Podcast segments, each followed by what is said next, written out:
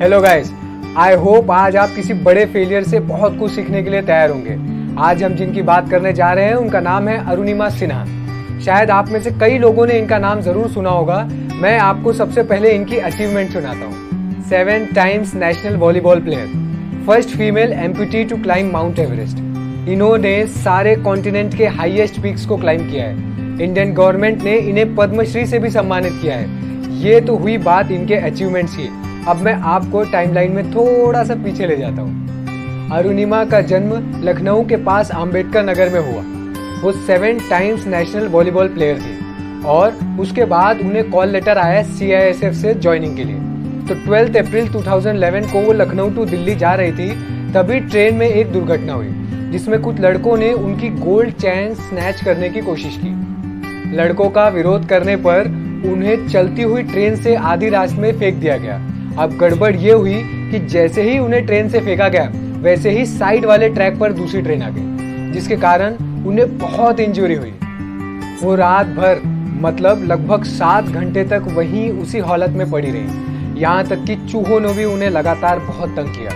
सुबह उन्हें जब हॉस्पिटल ले जाया गया, लेकिन हॉस्पिटल में एनिस्थीशिया की व्यवस्था ना होने के कारण उन्हें बिना एनिस्थीशिया दिए ही पूरी हिम्मत कर कर उनकी एक टांग काटनी पड़ी। और एक सक्सेसफुल ऑपरेशन किया गया। ऑपरेशन होने के बाद उनके पास एक prosthetic leg fractured backbone rod in second leg और भी बहुत सारी इंजरीज थी।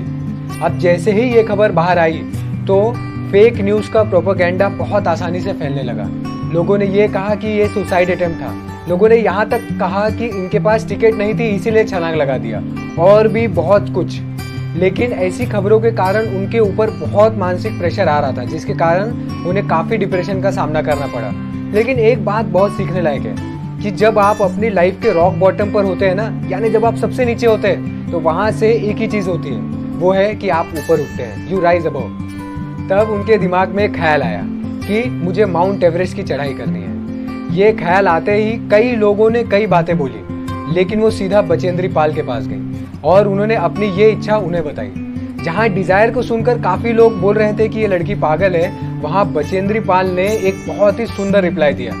बेटा you have already climb the mount Everest you just need the confirmation date twenty first में 2013 को उन्होंने माउंट एवरेस्ट को फतेह कर लिया। इसके पीछे उनकी कितनी मेहनत थी, कितना संघर्ष था, इसका तो शायद हम अंदाज़ा भी नहीं लगा सकते हैं। लेकिन अगर आपने नोटिस किया होगा तो इनकी स्टोरी बताते समय मैंने आपको सिर्फ़ दो डेट्स बताई हैं। सबसे पहली ट्वेल्थ अप्रैल 2011 जब ट्रेन एक्सीडेंट हुआ, और ट्वेंटी फ़र्स्ट मई 2013 जब उन्होंने माउंट एवरेस्ट पर फतेह हासिल की। ये दोनों डेट्स में सिर्फ़ 770 डेज़ का डिफरेंस है। जरा सोचिए, सिर्फ़ 770 डेज़ में उन्होंने क्या हासिल कर दिया। अब हमारा ये जानना ज़रूरी है कि सबकी लाइफ में प्रॉब्लम सेटबैक्स फेलियर किसी न किसी रूप में, किसी न किसी पॉइंट ऑफ़ टाइम ज़रूर आते हैं। लेकिन उसके बाद भी हमें हमारे ड्रीम्स की ओर लगातार फोकस्ड होकर लगे रहना और हम उन प्रॉब्लम्स और सेटबैक्स को किस तरह से फीडबैक में कन्वर्ट करते हैं, यानी हम उनसे कैसे सीखते हैं, ये डिसाइड करता है कि हम लोग कैसे ग्रेड बन सकते हैं या कितना ग्रेड बन सकते हैं। इस स्टोरी को सुनने के बाद मेरे हिसाब से तो हम लोग अपने ड्रीम्स तक को पहुँचने के लिए कोई और बहाना या एक्सक्यूज तो दे ही नहीं सकते। अब एक सबसे इंपॉर्टेंट बात, कि एक टाइम पर जहाँ पूरी दुनिया को लगने लगा था कि इनकी लाइफ खत्म हो चुकी है, अब यहाँ से आगे इनकी लाइफ में कुछ नहीं बचा है। लेकिन सिर्फ़ तब दो लोगों को उन पर विश्वास था। पहली वो खुद और दूसरी बचेंद्री पाल। यानी हमेशा ये याद रखना है हमें कि हमको खुद को हमारे गोल पर सबसे ज़्यादा विश्वास होना चाहिए। और हम, हमारा गोल अगर किसी और व्यक्ति के सामने शेयर करेंगे तो बहुत ज़्यादा पॉसिबिलिटी होती है कि आप उसको कन्विंस नहीं कर पाएँगे, क्योंकि ये आपका गोल है। लेकिन अगर आप अपने आइडल या जिसके साथ आपका कॉमन गोल है, ऐसे लोगों के साथ आप कांटेक्ट में रहेंगे, ऐसे लोगों के साथ आपका उठना बैठना रहेगा तो आपको खुद को हाईली मोटिवेटेड पाने में बहुत कम तकलीफ़ होगी। बचेंद्री पाल मैम ने जो कहा है ना, उसे मैं थोड़ा और मॉडिफाई करके कहने की कोशिश करता हूँ। If you have a strong commitment and believe for your goals, you have already achieved them. Just the only thing remaining is the confirmation date.